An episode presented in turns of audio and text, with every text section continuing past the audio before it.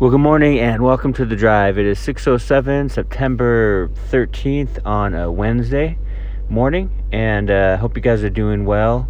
Um, we're continuing on with, with Paul the Apostle writing to the Galatians about, hey, don't go back under bondage. You're free.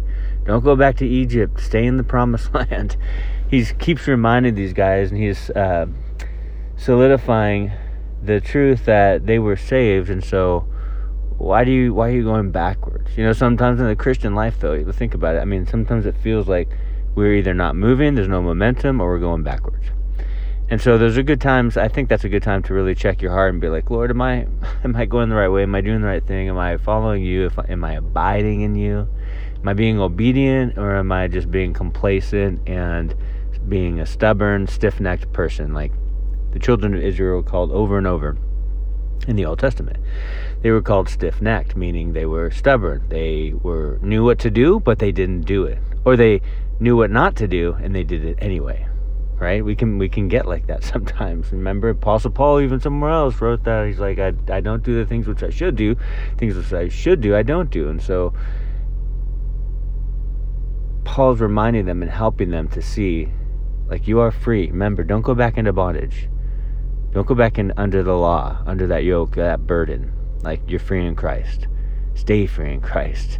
Um, keep your eyes on Jesus. And essentially, honestly, that's what Paul is saying uh, over and over in various different ways. Like here in Galatians four, uh, eight to eleven, he says, "But then indeed, when you did not know God, you served those which by nature are not God." So they served idols, false gods, all that.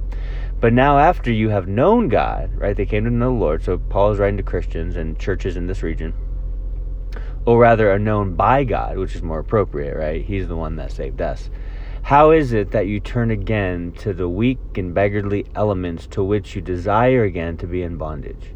You observe days and months and seasons and years. I'm afraid for you, lest I have labored for you in vain."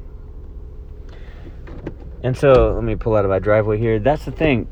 Paul's like, guys, what are you doing? I need to open my window. It's foggy. Uh, what are you guys doing? Like, now, all of a sudden, you're being all strict on these things that don't matter. Why are you doing that? Like, you know the truth. It has already set you free.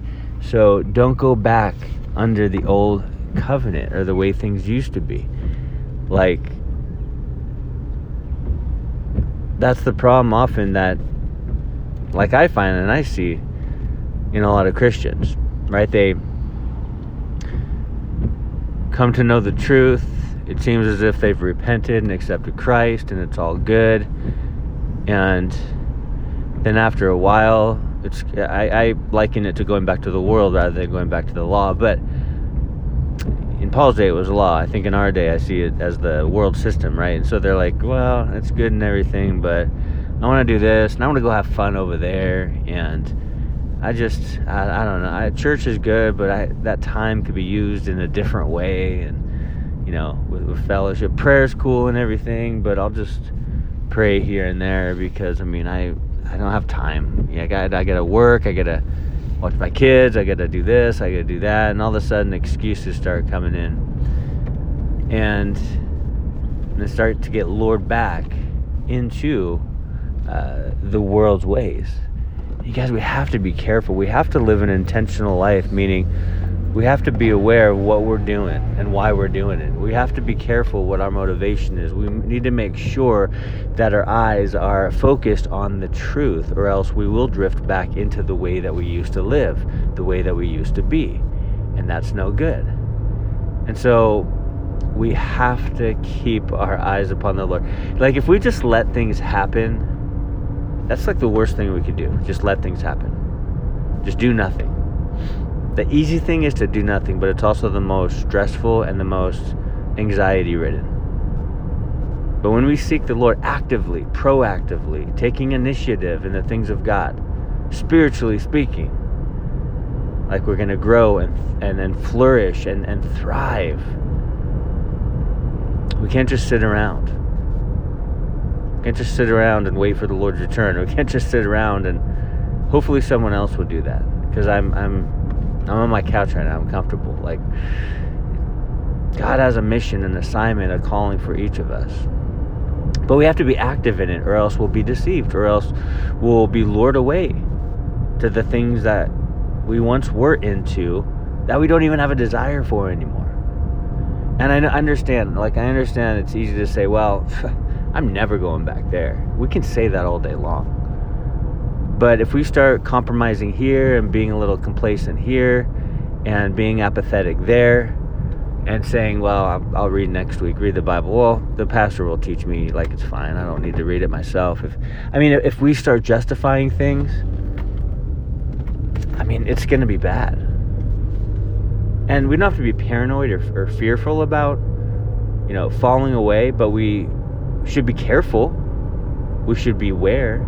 It's kind of like in Ezekiel, the watchmen, right? They uh, were on the tower watching for, if friends came, they would announce, hey, these are friends, these are allies, they're coming into town, coming into the castle. They let everyone know.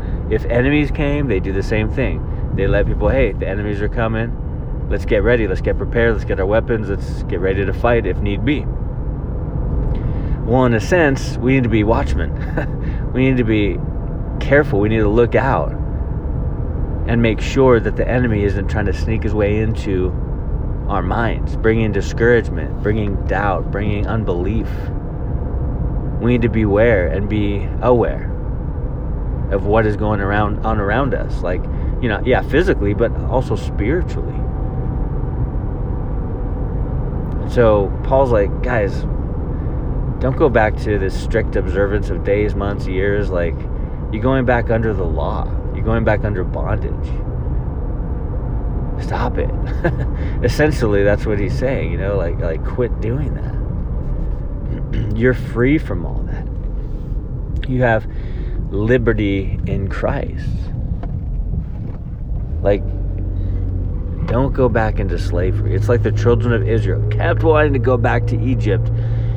And it's like, have you so soon forgot how free you are in Christ? Do you understand? You were worked to the bone. You were like in slavery. Like, literally. And then you were freed, and now you're complaining? And I think it's a good practice to just oftentimes check our hearts to see where they're at. To make sure they're not grumbling, complaining, or bitter. You know, to make sure they're in line with the heart of the Lord Jesus.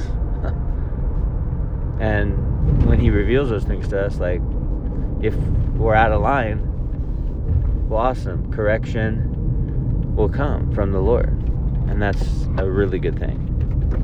Allowing the Lord just to correct us, surrendering and being like, okay, Lord, you're in control, you're in charge, you know what you're doing. Reveal those, reveal my own heart to myself, because oftentimes we do not know our own heart. Reveal my own heart to myself so as to remedy what's not of you. Do that heart work, Lord. And the beautiful thing is that he does. He does. Cry out to him honestly, openly, being real, and he'll do a work. Be real with the Lord, and he will do a work. Anyway, guys, what a good word. Uh, don't go back to the ways that were before Christ.